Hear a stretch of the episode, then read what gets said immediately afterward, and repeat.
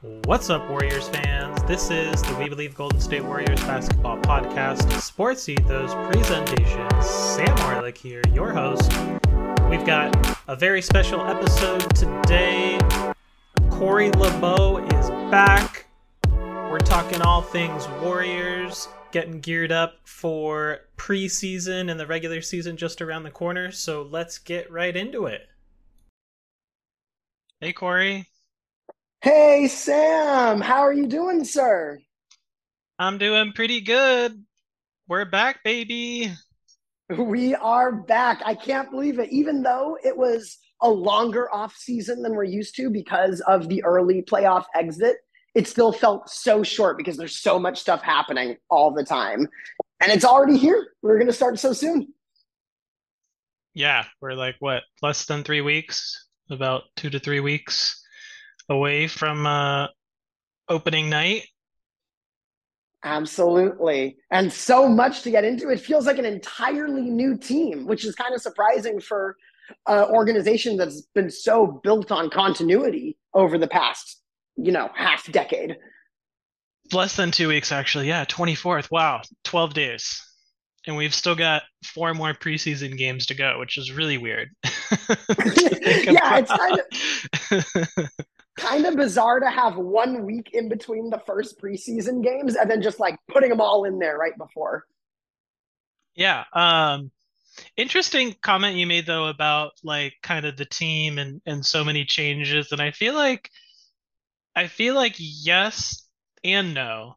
Um I feel like it was almost like addition by subtraction in the sense of like by moving off of some of the younger players that were a little more immature or problematic, regardless of, of their um, potential upside, and bringing in some more established veterans, um, things are things are moving along very smoothly. The attitude and most of the reports coming out of of media and out of camp and, and, through training camp and some of the you know the first preseason game has been on connectivity and mm-hmm. um, and how everybody is just so in sync and in line they get what's going on um, but yeah i mean you've got corey joseph who um, hasn't even played yet since he's dealing with a um, back issue. Uh, Rodney McGruder and, and Rudy Gay, who are still fighting for that uh, for that roster spot that might potentially make a splash. Um, and then CP3, Dario Saric, um, the two the two new rookies, Podziemski and Trayce Jackson Davis. Um, mm-hmm. But then everyone else is returning, and it feels like when you've got Steph, Clay, Draymond, Wiggins, Looney, Kuminga, Moody, and GP2, it's like that's already a pretty significant group to be entering year three if you, you know, count, you know, GP2's last year with the Warriors as kind of being a partial season.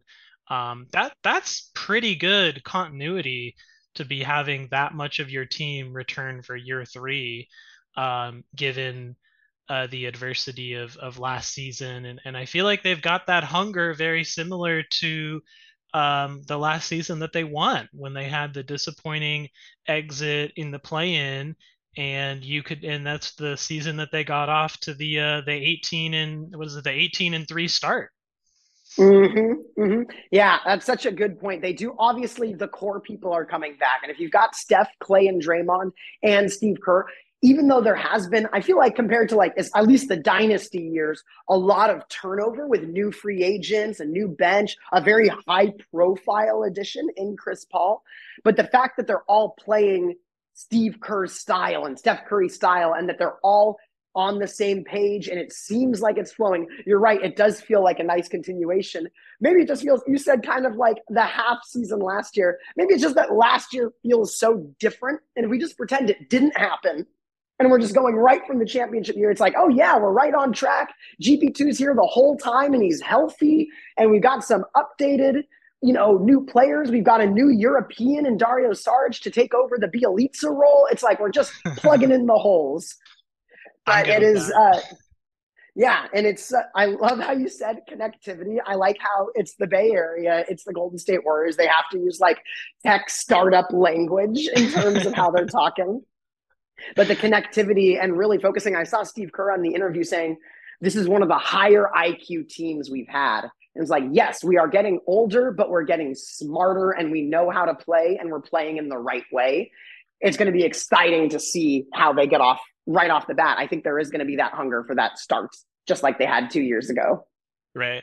And not, and not to harp on it too much, and I feel like this is less of a thing now than maybe like two or three seasons ago. But do you remember like a couple years ago it was like the big thing to do in the summer is talk about how each individual player has has grown exponentially or added this much muscle. It's like this guy has mm-hmm. added 20, you know, this Wiseman was a great example of that. Wiseman's added like 20 pounds of muscle in the and we're just like foaming at the mouth of like, oh my god, yeah. he, he's so strong. And it's like, dude, everyone says that about everyone, and and you kind of have to take this like training camp updates with a grain of salt, because of course they're not going to come out and be like, man, we're flat, guys are out of shape, they look terrible. like obviously everyone's going to like paint themselves in a rosy picture, but I will say. Thinking on it a little bit more, and it was talked about in some of the um, athletic interviews with Steve Kerr, like the fact that they're older, more veteran, higher IQ, like they're able to get into more detail. They're able to run drills and not have to stop 30 seconds in because Ryan Rollins, you know, missed something or or doesn't understand mm-hmm. or or Wiseman's like trying to, you know, like they're not having to stop as much. They can get more more involved into the action, into the purpose. And then that leads to building more relationships amongst players. There's all of this um, kind of like vet pairing with younger players. Most recently, it was Draymond talking about um, his relationship with Moses Moody. And so you've got all mm-hmm. these like little relationships building when you see them on the bench you know the the vets were interacting with with some of the younger guys even after you know the they they were kind of checked out of the game in the third quarter. You can just see that everyone's a little bit more invested in each other's growth and development because everyone's a little bit more on the same page and and less about you know i'm pouting because i'm not in the game or i wanted more minutes or i'm upset with my role. Like everyone's a little bit more um, grown up and adult and um, i think that that the Warriors are really banking on this, right? Because we don't have a ton of size. We didn't sign that perennial center Dwight Howard esque type player. Mm-hmm. Um, obviously, that could change as the season goes on, but seems like they're pretty happy with this group. They're banking on playing smarter, not larger. Yeah, absolutely. And you know, with the size thing, they've gotten so much smaller. They are banking on Draymond and Looney being the front court that won them the championship a couple of years ago if we just have more consistency the whole way through. And what you're getting at, Sam, is the like the paradigm has shifted a little bit. Like the balance was not there last year in terms of there were so many young players who are looking at what they want. And that clashed with the veteran savvy. And now it's like, nope, we're not doing the two timeline thing. We've got all of the old heads. They know how to play. We know what we're trying to do. And that allows room for a Jonathan Kuminga say who's might have a chance to pop this season. I'm sure we're going to chat about that. But he has more room to be, he's the guy who's trying to figure it out and has the structure as opposed to all the young players out at the same time. And Steve Kerr can't deal with it. The veterans don't want to deal with it. So that kind of clarity of vision and play style. Going back, last time we chatted was you know summer league and the draft, and the fact that they even drafted players that were like, oh, this is a rookie in Trayce Jackson Davis, TJD, that they can that Kerr can put in right away. Like no more upside guys. Let's put in someone who, well, I shouldn't say no more upside guys, but let's put in someone who can play right now rather than the investment in four years can turn into a superstar. Right. And I think let's that's going to really help with that vision. The the IQ system fit, not the um, athleticism high upside pick. Yeah, absolutely. And Curry even said already, even saying that is like, yeah, we're not, we're probably not going to use the rookies that much. Like they're going to develop and they're going to work because they actually have the depth now to play a lot of veterans and a lot of people who are fitting into the system. It's actually kind of exciting. And like I know they won the title a couple of years ago, which is was magical and so special and amazing. But I'm kind of excited to see what they do without the tension of old versus young. It's like, nope, this is a fully Steve Kerr team with Steve Kerr players and a clarity of purpose. And like they are gung ho trying to win. I'm excited to see what Steph does and what Kerr does and how the whole team responds. Right. And you're not using your your 14th pick in your roster, your 14th slot in your roster for like a Ryan Rollins type, you're using it for a 37 year old Rudy Gay who's on a non guaranteed training camp invite fighting for a roster spot, which again is very reminiscent yeah. to the last year they won when your end of the bench rotation was Damion Lee and, and Juan Toscano Anderson. Like these are very capable veteran player role players who are fighting to just be a part of something special. Um, and it just Definitely. shows it just shows the shift in in perspective and mentality and in that sense it feels like you know without without shading any blame because i feel like bob myers has obviously done an incredible job in his tenure as gm for the warriors but it seemed like almost a requisite by having dunleavy come in and really enable this shift because it feels like now in hindsight seeing all the changes that they've made basically shipping off everybody not named moody and Kuminga that they've drafted over the last three years and then bringing in mm-hmm. a bunch of a bunch of old heads that they really said let's build this team for Steve Kerr and the veterans and see if we can give it another go rather than this is another season to prove that this is why we should have drafted James Wiseman with the second pick. It's kind of like, dude, yeah. just just take the L and move on. It's okay.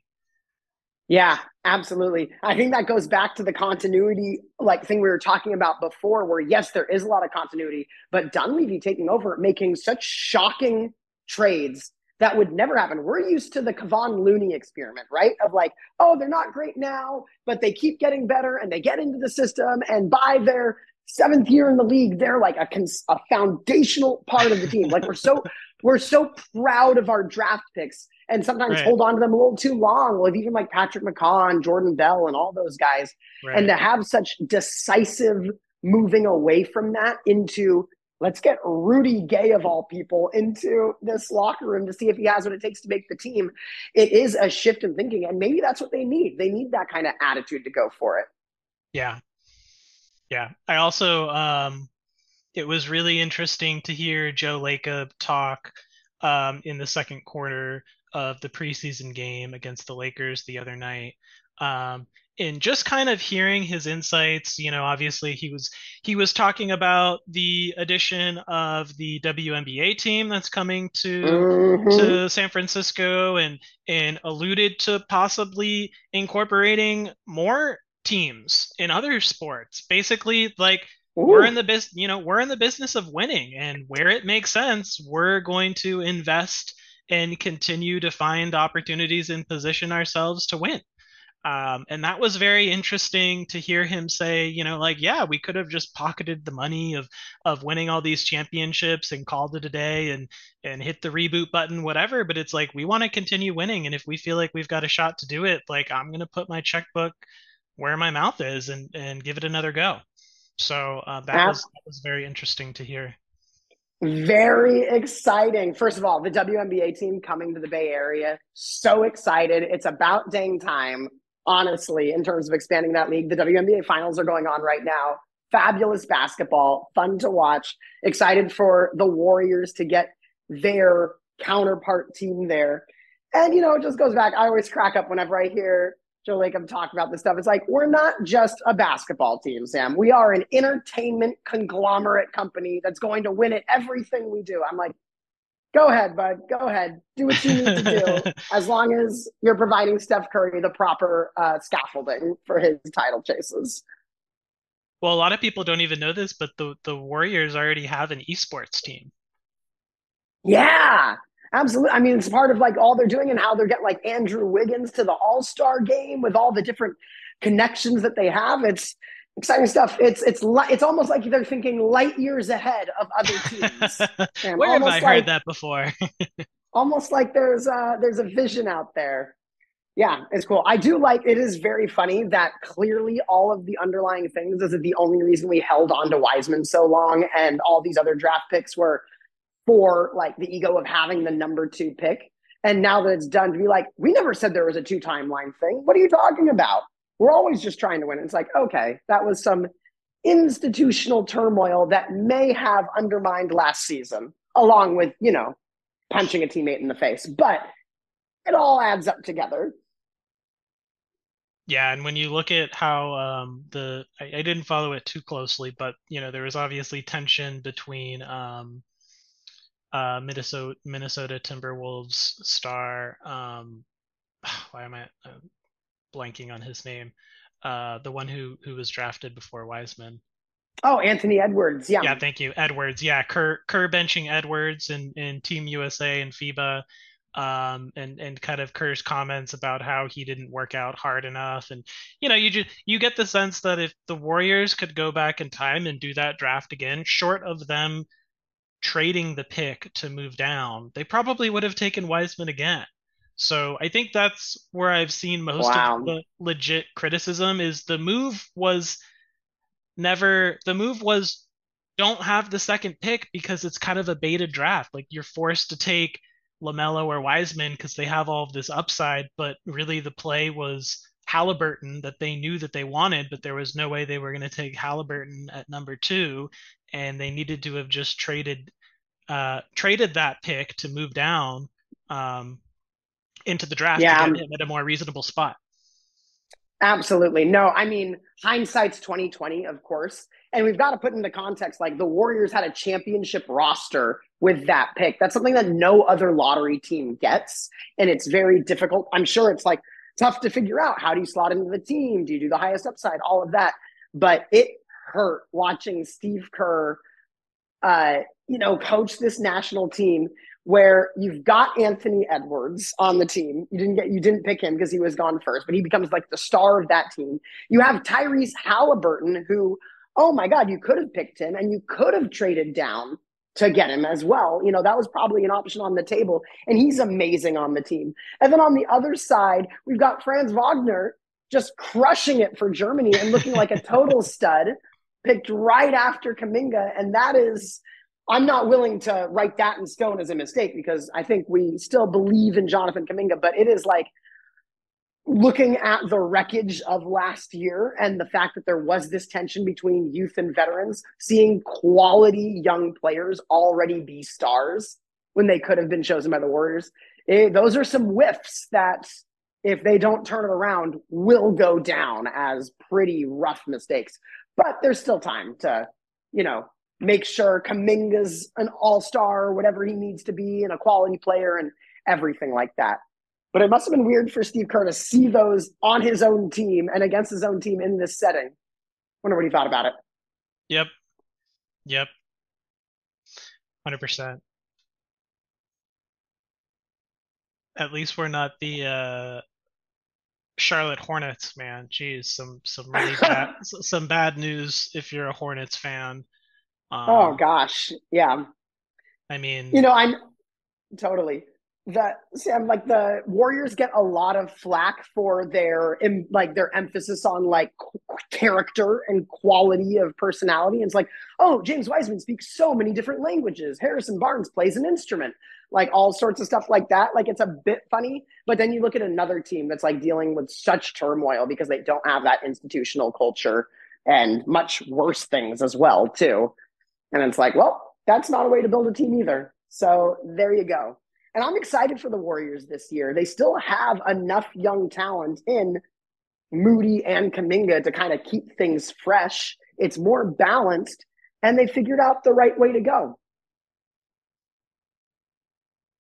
Yeah, um, and and it was also indicative in in their preseason game against the Lakers um, mm-hmm. that you had basically, you know, no no LeBron or Anthony Reeves or Draymond Green or Corey Joseph.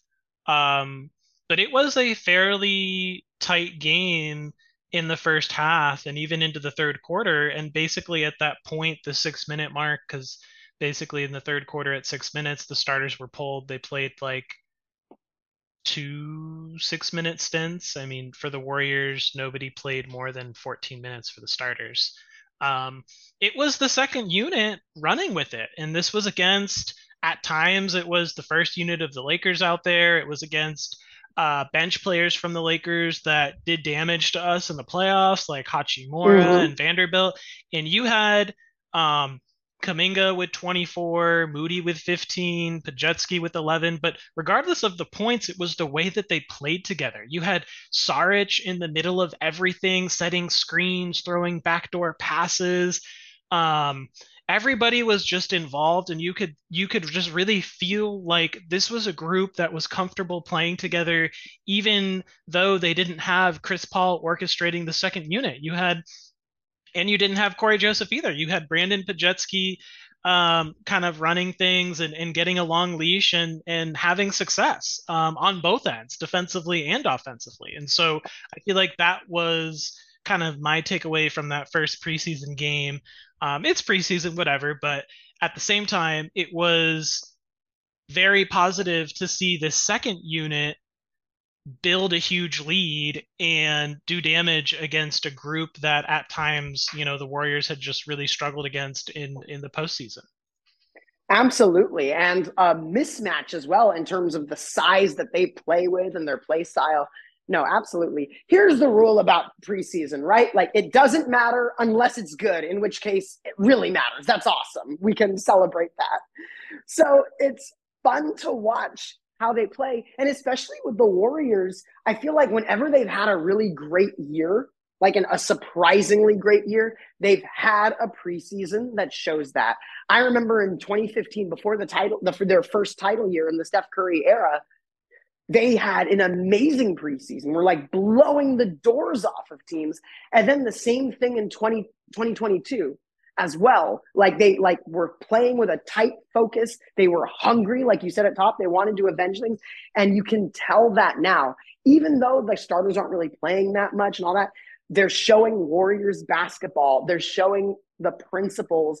And what's exciting for me, I mean, we can stay on the seven, the second unit too, but watching Chris Paul and Steph Curry play together and how they're finding each other on the court and how to make this two point guard style work and channeling Steph's off ball, but also allowing Chris Paul to be off ball. I'm very excited to see all of that. They've seemed like they've got that identity. And also, I just have to laugh. I saw one tweet after the game, after the game, being like, Pods has already beaten the Nico Mannion allegations. Like he's good. he can play. We're good to go. Yeah, he he looks really good. He just looks really comfortable. Um, struggled in summer league as we talked as we talked about a little bit earlier in uh, in the summer mm-hmm. but it seems like that was almost a good thing because he's gotten a ton of feedback because it seemed it was less about his play and more about like his shot mechanics or how he decided to go into the lane. Very correctable things. And it sounds like he's been working with the trainers. He's getting a lot of input from Steph Curry. He's been getting a lot of input from GP2 defensively. Like, this is what mm. you want as a young player. Make mistakes, but show the hunger and interest in developing your skills and improving and work on your craft. And I mean, uh, he was rewarded with uh, a team high 26 minutes um, on Saturday. Absolutely. And that stuff matters. You know, Kerr likes to, even if you're not in the rotation, he'll throw you in on a random night and be like, yeah, play. And let's see if you get some more playing time. So staying ready, being able to take these opportunities and seizing them with good play, showing you can play in the system, that's huge. That's so huge. I think, Sam, one of the biggest things from the first preseason game, and something you may have been alluding to in terms of like the off-season hype videos, Jonathan Kuminga looks like he might have a special year for his year three. And it's really exciting to see him come into his potential. Know that he has, like, we could have traded him, right? There were mo- like people got traded. Jordan Poole got traded. There were uh, at the um, All Star break and the trade deadline, there were chances for him to go. The Warriors seem to have placed their faith in him. Like, no, we want to play with you. let's see what you do. And it seems like he's really embraced it, both in terms of his work ethic in the off season, although that's me falling for those videos now. But that was a great first game on the preseason, not just scoring, but the rebounding too. Yeah. Yeah. Eight rebounds, which was a team high. And, um, you know, I hate to kind of keep harping on this because I think that, you know, Poole was put in a little bit of a tough place, but there's been a lot of kind of surfacing reports on some of the stuff that Poole had said to Draymond to spark the conflict, whatever. We don't need to unpack all of that. But mm-hmm. where I'm getting with all of this is I feel like Kuminga really felt some camaraderie and closeness to Jordan Poole because he was kind of like the bridge between being a young player in the league to kind of rising star and aspired and looked up to him. And when Poole really had his his swings of last year, I think that had a big impact on Kuminga, coupled with the fact that Kuminga was unable to do what the coaching staff was asking of him. Now that I think what you just said, right, that the that the organization has made it really clear, like, hey, JK, we picked you. Poole's gone. And JK knows that his name was in trade discussions, right? OG Anunoby, Pascal Siakam, whatever, whatever. You know, his name was being thrown around as a, as a trade as a trade target, and they chose they chose to keep him. You got to believe that they had to sit down with him and said, "Please, please, please, rebound so we can keep you on the floor." Um, and you know, they've been saying that he's been the most locked in, asking questions, kind of awareness of what's going on than he's ever been, and it's starting to show. And this is kind of the uh, year three leap that everybody is uh, talking about that they're kind of comping to uh, Harrison Barnes when when Barnes took that um, huge leap, when Jordan Poole took that huge leap, and so I, I totally agree that that he is the biggest X factor for the Warriors this season. Um, coming off the bench, starting, whatever. There's going to be opportunities with this old roster that he's going to be thrust into minutes. Um, there's going to be plenty of shots for him to take.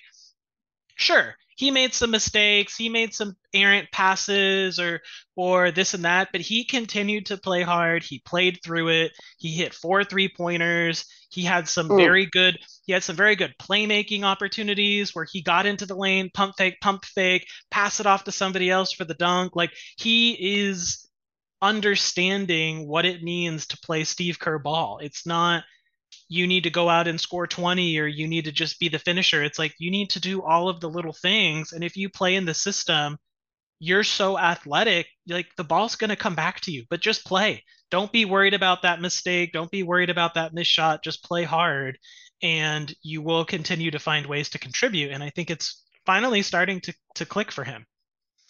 Yeah, absolutely. I mean, he is even more than the X factor like you're saying, he like solves the questions that the Warriors would need to answer size, speed, youth, athleticism, and aggression. Like those are all things that the Warriors desperately need. Rim and pressure. if he can act rim pressure, yeah, actually, what is uh, Tim Kawakami of the Athletic? What he always calls tough twos. Like, can you give the ball to someone? Steph Curry can make it. Can someone like get into the lane and get to the free throw line and just get a bucket sometimes? He has that. He has that ability. And if he can become reliable and impactful enough outside of those that scoring where he can solve some of those issues, I mean, that makes this team ceiling so much higher. And I think you made a really good point.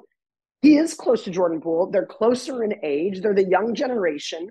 And it makes sense not to say that he's impressionable and who knows what was going on in the locker room, but it goes back to the equilibrium of the team, right? If you've got mm-hmm. someone else who's like cranky and unhappy about their role and grumbling and is only excited when they get to be starting and have the ball and score that's going to rub off on other people too. It's just like any work environment right? Right. So yep. having a that that clarity in the locker room is like hey no this is your role and also you're special at it too and you can do a good job.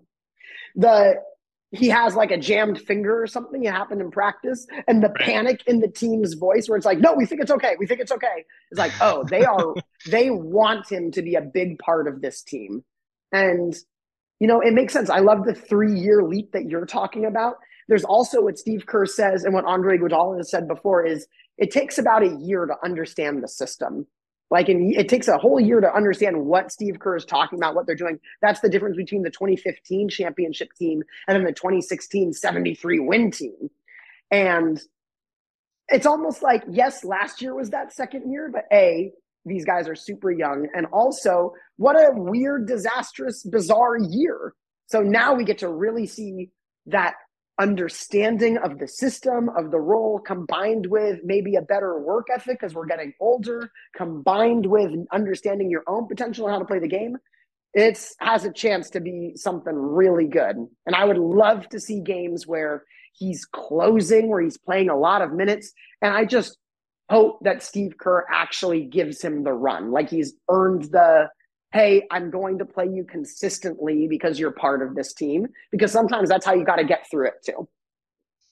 Yeah. I mean, if he keeps grabbing eight rebounds a night, I think pencil him in for, you know, 25 plus minutes a night at least. Totally. It must be so frustrating to be such a talented guy. And it's like, oh, you joined this championship team and they only want you to do one thing. It's like, I can do all these other things. Like, no, just please rebound. And if you don't rebound, you are not playing. But it makes sense. That's called, that's why basketball is beautiful. It's a team game. You got to do your stuff. And I like what you said. If you play with that aggression and purpose, you're talented enough. The ball is going to find you, dog. Like you are going to have fast break dunks. You are going to have opportunities to score, but you can put yourself in those opportunities if you're playing with the intelligence and the aggression that your role on this team demands. Yeah, and he just pairs so nicely with Saric, who can who can space out the floor and and just has such a an understand a nuanced understanding of the game. He just seems like a, a such a seamless fit. Um, I mean, I'm I'm really excited for Dario Saric, and I think I think dude's gonna get paid after this year because he's just gonna have a field day, being productive on both ends of the floor. So many good plays that he made. Um, the box score mm-hmm. doesn't really stand out necessarily, but he had great passes, good rebounds, some great defensive plays, just so many things that we didn't see from JaMychal Green last year. Oh my um, god. That just already you can see Saric understands like defend without fouling. Like just use your your wingspan and don't reach down or like you don't have to take the 3 when you get the pat, you know, the first pass. Like give and go. Like just these these very simple plays, but he just has the patience and the calmness and also he also understands that like he needs to be the hub. So i could i could tell immediately when he was out there with that second unit that he was kind of in the middle of things whether it was like a screen and roll or a give and go or he's kind of the orchestrator almost at the top of the key. Obviously he's not a point guard but he is kind of like helping guys get in to the right sets um, almost in a way that that Otto Porter Jr. was, you know, kind of with his with his intelligence. You can just see how totally. he has such a good feel and understanding of what um, Steve Kerr's trying to do. Absolutely. I mean, that's one of the most unique parts of Kerr's system and the Warriors in general is you need big men who can pass and who can read the floor. And that's why when we hire these gigantic athletic marvels, their their talent is so overwhelming, like James Wiseman or even Kuminga when he struggled.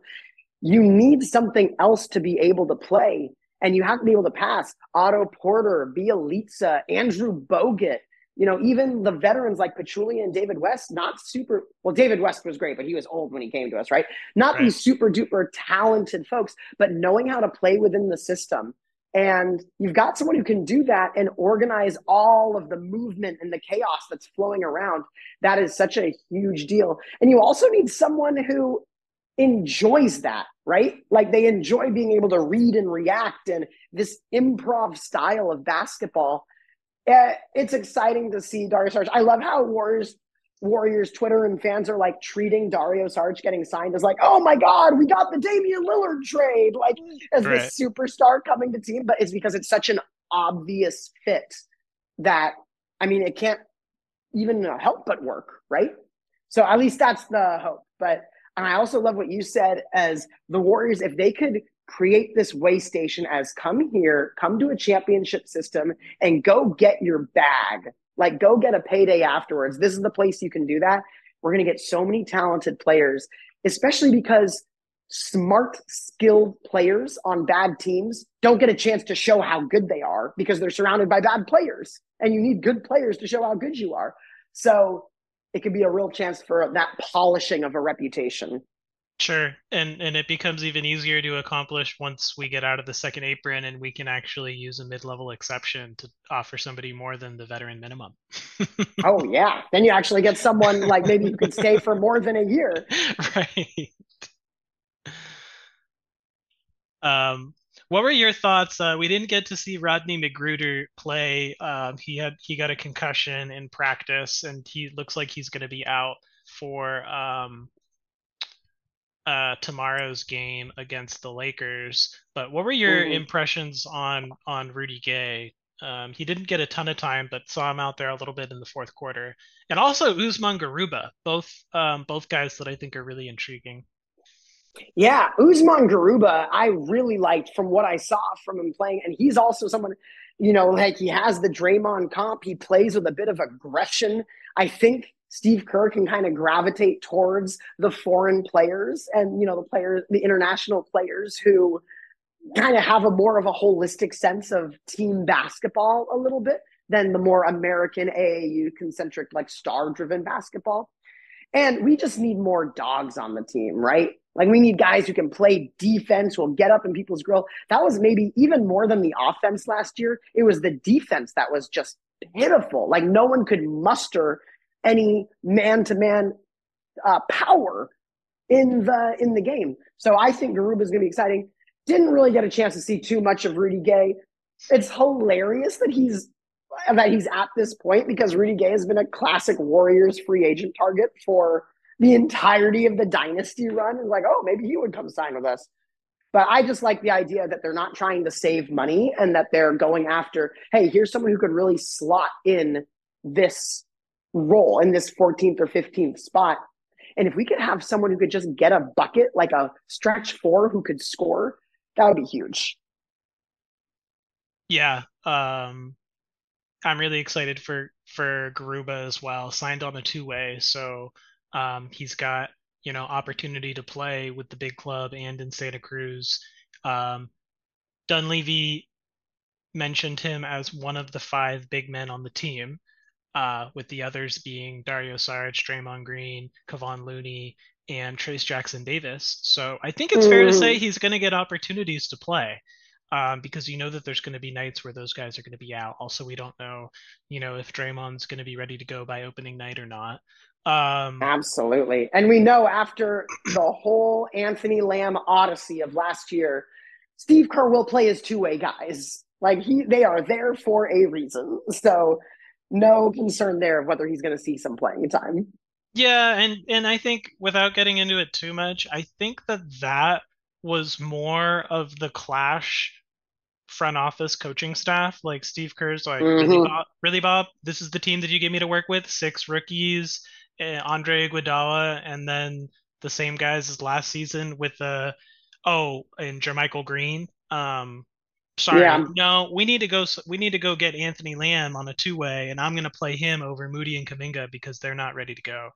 Um, so... There was, yeah, there was nothing like last year. I remember watching game. It was when Anthony Lamb was first starting to get minutes, and you're seeing him on the floor, and Steph's literally telling him where to go. Like, no, set the screen here and pass. And it resulted in the three. And it was like, even though he's so brand new, just the fact that he has like the basketball understanding to do something live in the moment made him more right. playable. Absolutely insane. Yeah. Absolutely insane. Um, gosh, Can I say bit... one thing about our two the two way players? Yes. I am very I'm very excited about Garuba. I like the idea of Rudy Gay. The uh, McGruder surprised me, but maybe they're just like Draymond, like we want to get rid of the conflict, but Draymond does need someone he wants to punch in order to get him revved up. So maybe that's why he's like in the locker room. But I saw, I saw. Wait, the, we need the back. We need the backstory here for for fans who don't know that uh, uh Rodney McGruder yeah, and Klay, Klay, Klay Thompson got into it uh, or no, no, no, sorry. It was uh, Klay Thompson. When Klay Thompson was sitting, he was doing the broadcasting, and it was in, I think he was playing for Detroit at the time. Um, Mhm. McGruder's like a journeyman. He's a try-hard wing. You know, he's not necessarily proficient in any one thing, but he plays really hard. He he had some some good years with uh, Miami under Spoelstra, and then he got traded and he's kind of fallen out of the rotation. But I think it was against Detroit, and Klay Thompson is doing a little bit of the broadcasting, and McGruder's getting into it with the Warriors, and Klay Thompson's basically like calling out McGruder for being like washed, like what's this guy doing? um, and so it was just really kind of amusing for for Warriors fans, especially on Twitter, to like see like this guy that Klay Thompson's basically called out publicly, um, now you know fighting for a spot on the roster. Totally. I feel like there is that, and I feel like there is also like a Draymond jawing back and forth at the end of a game where they're saying a bunch of words, but yeah, that's not surprising with anything Draymond does.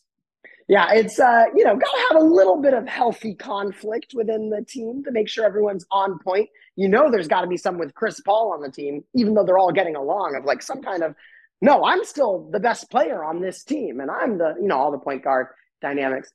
But right. so thinking thinking about the two ways and the spots, I know they invited Juan Toscano Anderson to training camp, and when they made the list, I saw him tweet out something of like oh, I can't believe it, dot, dot, dot. And I'm just, it really hurt my heart. Obviously, JTA is like a Warriors beloved person. He's from Oakland, he's from the Bay, he's one of the only Mexican American players in the NBA. And he was part of the team. He was a huge part of the 2021 run that kind of proved that this team could still play and they made their way from the lottery all the way to the play-in game in that last few weeks of the season.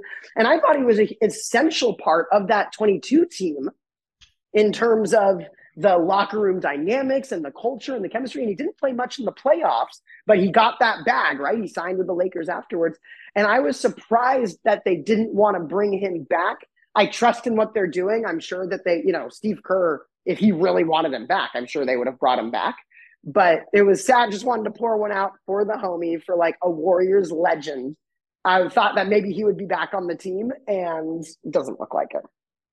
Yeah, I mean, it, it, it remains to be seen. Um, right, like we just said, you get Garuba, and then Quinones and Jerome Robinson were the other mm-hmm. two two way signings. So um, Jerome Robinson's been with Santa Cruz for a while. Um, he looked he looked pretty good. He had some moments, and then um, I mean, they haven't finalized the roster yet. Again, they've got they've got 13 official on the roster with Rudy Gay and Rodney McGruder as um, these training camp invites, and so um, Dunleavy has kind of made it a point of saying that they're going to leave a spot open and figure out something if they need to when the season goes on. Um, I'm with you though. I, I feel like JTA was kind of like a no brainer end of the bench veteran plug-in, but maybe they feel like that um, that you know he, what they were looking for just he wasn't able to provide other than than kind of being that good vibes, good energy teammate, hard worker, and they feel mm-hmm. like you know Rudy Gay I don't know, maybe he's got a better three point stroke or he's got a larger wingspan. And I'm not really doing the, the comps on the spot here. But um, all I'm saying is that there is still a possibility because neither of those two guys have been signed. I, I had a really hard time reading the um, Shams post when they signed Gay and McGruder because I'm like, this post makes it sound like it's a it's a done deal. It's not. It's a non-guaranteed mm-hmm. They basically got a, a vet minimum contract to to show up for training camp and see if the Warriors want to sign them to sign them or not. So um, totally, there's still two open roster spots. We'll see what happens. Yeah, absolutely. And Steve Kerr uses the training camp. Like that's real. I still remember before the championship year, they were going down to the final day of the preseason of who are they going to keep? Is it going to be Gary Payton the second, or is it going to be Avery, Bradley? Bradley? Yeah, and right. all and that's all, all wanted players, Bradley. yeah, because he's like a proven guy. Steph Curry's been on the record saying he's one of the best defenders he's ever seen. They don't want all of this these young players. They wanted him, and then he gets they cut him from the team. He gets signed with the Lakers, and because he stunk in the preseason, And then on the opening night against the Lakers, he's making all these threes. I'm like, you've got to be kidding. But we still end up winning, and Gary Payton turns into like a foundational piece for the Warriors. So everything worked out. But it is something to keep your eye on on how this goes, how they fit in. And also sometimes, even though we have that that's a real Bob Myers win because even though we're praising all the connect connectivity, hashtag connectivity of the team of what they're doing, that was an example where the players didn't get what they want, and it was absolutely the right decision to keep it. So right. interesting to think about and love that they kind of keep this kind of competitive balance. It's what they do with the bench players too, and who's going to get playing time. It's something that Kerr likes to do. Right. One thing that um that struck me that that they've made a point of saying is that they they did like 40 or 50 scrimmages over the summer, which is like unheard Ooh. of for a team. So they basically were just nonstop working out veterans, young players, this guy, that guy, and and we saw that, right? Reports of JTA, Kent Bazemore, Dwight Howard, mm-hmm. like anybody and everybody was like, come to a scrimmage, let's see what you've got. So you know that they did their due diligence. Um, and, Absolutely. And and they're you know they're they've got a clear direction and identity that they are trying to establish, and so we just have to kind of trust that Dunleavy is going to make you know the best decision for the team. Um, I thought Rudy Gay is pretty intriguing because you don't realize how big he is. That like he played mm-hmm. the four, but you could feel like against certain matchups he could almost play like this undersized five um, and he's got really good feel. Like you saw, I saw a play where he was going up against um, uh, and the Lakers, the the new guy that they just traded for, the young center. Um, mm.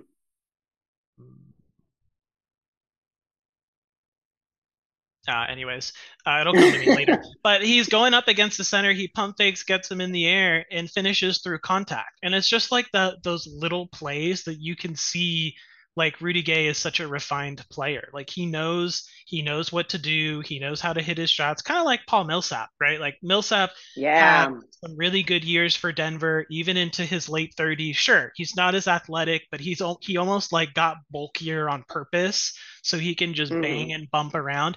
And you know that that Rudy Gay is going to be able to get to his mid range even if the threes aren't falling. Um, so I do feel like he is probably my favorite um, of that of that group that's kind of fighting for a spot because I feel like you know you could have that deep playoff matchup where nobody's got it going and you throw Rudy Gay in there for 5 minutes and he hits two or three shots you need tough twos right sometimes you need someone exactly. who can just come in there and hit a tough two um, sure he's not going to play 15 minutes a night he's probably going to be in and out of the rotation but you need those ace you know aces up your sleeve that you can just you know put out there on a on a given night. Yeah, absolutely. And let's just break it down for maybe the Gen Z audience of this podcast. But Rudy Gay used to be like an all star level player. That man knows how to score. And it, the question isn't whether he's going to fit or whether he can do this, but whether he has enough gas in the tank, right? Because he's pretty old. It is not hard at all. We were talking earlier about JTA versus Rudy Gay. Like maybe he can score more. It's like there's no doubt that Rudy Gay could actually be an offensive threat. And if you squint, you could see him easily playing the Otto Porter role from two years ago or the David West role. You know, David West, it was like he never missed that mid range jumper right at the free throw line. It's yeah, like he could so make sweet. that anytime he wanted to. And just something that Steve Kerr was saying when he was talking about the Lakers series and how they lost. He said the Lakers exposed us because we only had one way of doing things and we ran into someone that we couldn't really do those things against and we lost. And that might be an oversimplification of what happened, but it is true. And something that Steph's been saying too, they need a variety in how they can score. Steph doesn't want to have to go into Sacramento and score 50 points in a game seven. Like he wants help and variety. And if the threes aren't falling, they became so three happy last year. Who can go in the mid range? Who can score? Who has any other offensive feel? Rudy Gay would be a really nice fix for that, and also help with some of those size questions too. Yeah, there was. I'm um, just not sure. Was that game game two against the Lakers when Lonnie Walker scored like 15 in the quarter? Yeah, I think it was game four because it's what. Oh my God, we're down three one rather than uh than, than tying it up. But yeah, the Lonnie Walker fourth quarter where it's like can the Warriors get one guy off the bench who could do that to the other team? And in yep. 2022, we had that. It could have yep. been Bjelica, it could have been Otto Porter, it could have been Damion Lee, it could have been anybody. They had that kind of vibrant energy. And it seems like they're kind of a deep team now. It's a, like think about how many players we have talked about lately. And I know we were saying this at the beginning of last year too, but new season. So, kind of looking ahead, we got the the regular season coming up. How are you feeling? Kind of ranking the West and and where you think the Warriors are are gonna fall. Early season projections here. Ooh the West, I mean, I'm sure you've heard the chatter, Sam. The West is a bloodbath this year. We watched the Thunder and the Spurs play in preseason, these hulking Goliath centers who can shoot from half court. It's like insane what's happening. Even even the bad teams are going to be good. So it is going to be challenging. I think the teams that do well in the regular season are the ones that have that system ball that can like mm-hmm. they go in they know what to do and i think even though the warriors were bad last year that was obviously a really turbulent thing going on inside the team but normally they do well because they know what to do they're so smart they can think on the fly i I think they're going to be pretty good. I'm still not sure. I mean, Denver looked so good last year, and obviously Jokic provides a gigantic question to the Warriors' lack of size. But in terms of some of the other teams, I think the Warriors are right in there with like the top four of the West in terms of maybe having home court in the playoffs. Yeah, I'm with you there. Top four. I'd even go further and say and say top three or top two. I think that I think that we're going to see this team get off to a very quick start and have a lot of early season success where a lot of these other teams like um, Memphis or Phoenix are going to kind of be struggling to uh, bring all these new pieces together and deal with all these changes. Mm-hmm. Um, I think the Warriors are going to be, you know, firing on all cylinders from day one, even without Draymond Green. I think that actually makes things a little bit easier that now you don't have this big question mark of who starts or comes off the bench. Uh, with CP3, I think it gives Jonathan Kuminga more room, Saric more room to kind of get acclimated. Um, so I think Warriors get off to a very quick start. I don't think the Warriors have the road struggles that they did last year. I think that the Warriors take care of the ball better at the end of uh, the end mm-hmm. of quarters, the end of games, which just leads to more winning more games that they should win. Sure, I think, you know, I don't think that there's a clear answer to how do you stop Jokic? How do you stop um, Anthony Davis? And I think the Warriors aren't looking to solve that. They're not trying to figure out yeah. we need to find a stopper for Jokic. They're trying to figure out we need to score more points than Denver um, in this game. And how do we do that? Or how do we limit Jamal Murray or Michael Porter Jr. instead of Jokic and make Jokic score 50, but nobody else can, can touch the ball? Um, so I think they're kind of leaning into accepting that they're not going to be able to stop the perennial big men, but but take away other things and use their um, their IQ to uh, punish teams on the other end. Um, Absolutely, yeah. and the Warriors have history in oh, here's a team with one incredible galaxy sized MVP level talent who can score and pass and rebound and do all the things we know how to guard that. We went up against LeBron James four years in a row. We've played Jokic in the playoffs. We've played Luka in the playoffs. We played James Harden in the playoffs. So yeah, you're so right. They're not worried about solving Jokic. They feel like they know. I think if you asked all of, well, if you asked them about any team, they'd be like, yes, we can win. We can win the championship with the best team in the world. As they should. They are competitive players. But I think if you really talk to the organization about, hey, would you be worried about seeing Denver in the conference finals? Like if we had gotten past the Lakers, would you be worried about Denver? And they'd be like, it'd be hard, but we could do it. We know how to play that team. And we'll see how that goes. I think it is it's the Warriors, and this is probably who knows how it's going to shake out at the end of the year, but in terms of power ranking at the beginning, Warriors, and then you've got Denver, reigning champs, Lakers, Western Conference uh, in the finals, and then Phoenix, I know they've got a lot of good pieces. I don't think they're going to win the title or maybe even get to the conference finals, but that much firepower in the regular season is going to be like, I think that's going to overwhelm teams who aren't trying to plan for it. So I wouldn't be surprised if those four teams, Golden State, Phoenix, Denver, and Los Angeles, are in the top four by the end of the season. Yeah, that sounds about right. I, I just wonder if Phoenix will be too adjacent to what we saw um, in the other LA team, the Clippers, right? When, mm-hmm. when, that team was first assembled, it's like, oh my gosh, Paul George, Kawhi Leonard, and then every single other veteran you could possibly draw up, Reggie Jackson, totally. Robert Covington, right? And then what happened? Too many yeah, good nothing. players mm-hmm. that weren't happy with their role and and then the their two stars continue to be in and out you know of of being healthy or not and they haven't been able to make it all come together so um, yeah absolutely especially because they're all so kevin durant devin booker and then bradley beal the new addition they're all, all, so the, similar all the in how they score they all, all those free mm-hmm. agents that they added are all still trying to find like real deals too so how does that work when you've mm-hmm. got like eight guys on your roster that all are kind of vying for what's next after this. They didn't really like sign a bunch of multi-year deals and like lock guys in that are going to be system guys. You kind of get the feel that this is a little bit like the the Brooklyn situation. Let's bring 3 mm-hmm. superstars together and then just sign a bunch of veterans and on paper it looks really good, but then in reality the chemistry is off because what are we building towards? What are we working towards? Um, Absolutely. Getting, giving Kevin Durant another ring or Devin Booker his first ring, or is this about building something that's lasting? And I get the sense that it's more the uh, the former than the latter.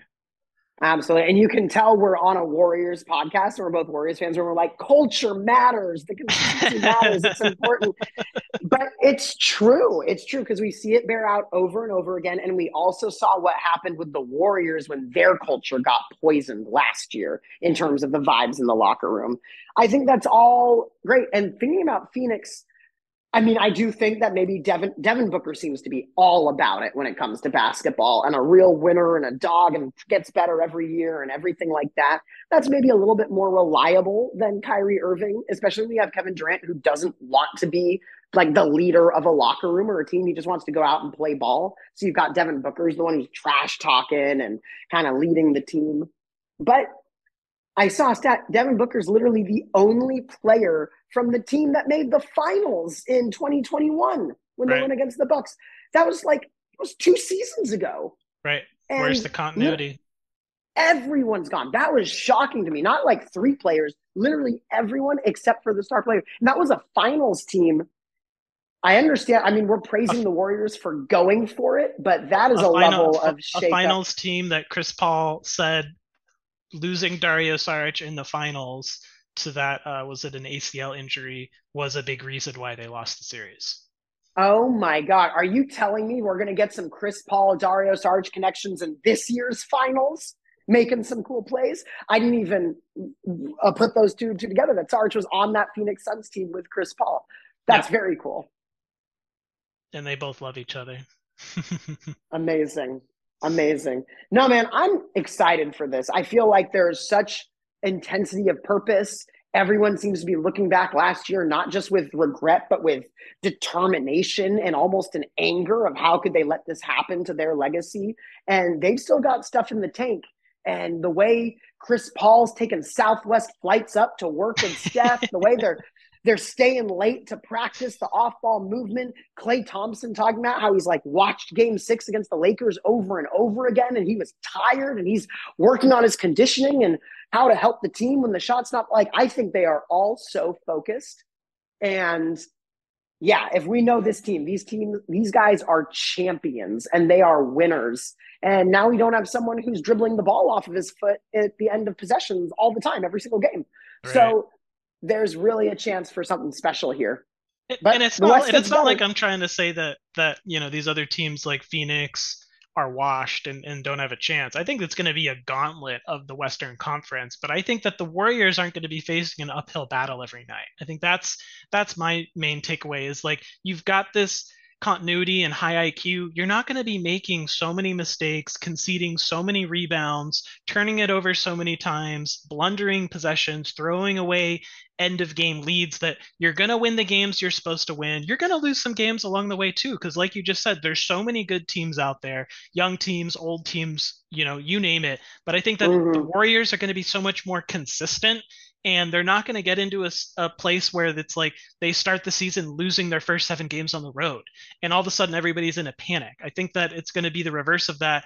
Everyone's going to be you know locked in and ready to go you know opening night against um against phoenix and um and that and that energy is really going to take us forward um and and give us a little bit of breathing room and not feel like you know everyone's like what's going on with the road warriors? Um mm-hmm. Yeah.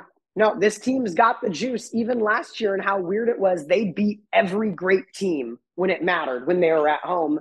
They lost on the road. There was chemistry issues. That team did not like each other. And it was an uphill, as you said, it was an uphill battle every single night. This team knows what it needs to do. They have a connectivity and clarity of purpose. And yeah, I think they're going to seize the season by the horns and run with it. I'm so excited.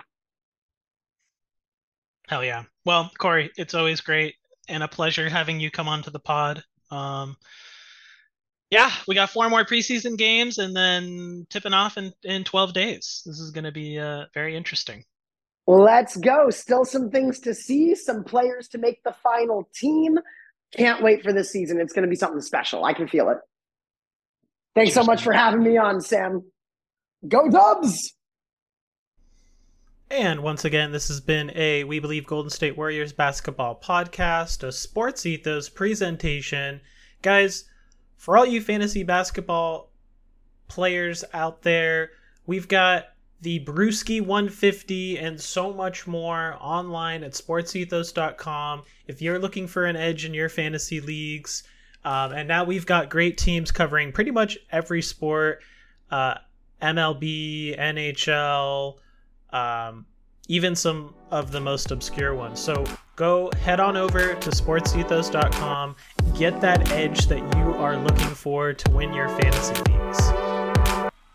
And with that, if you haven't already, please give me a follow over at Twitter. That's at SD Orlik. Subscribe, rate, and review the show. Thanks for tuning in, guys, and we'll catch you on the next one.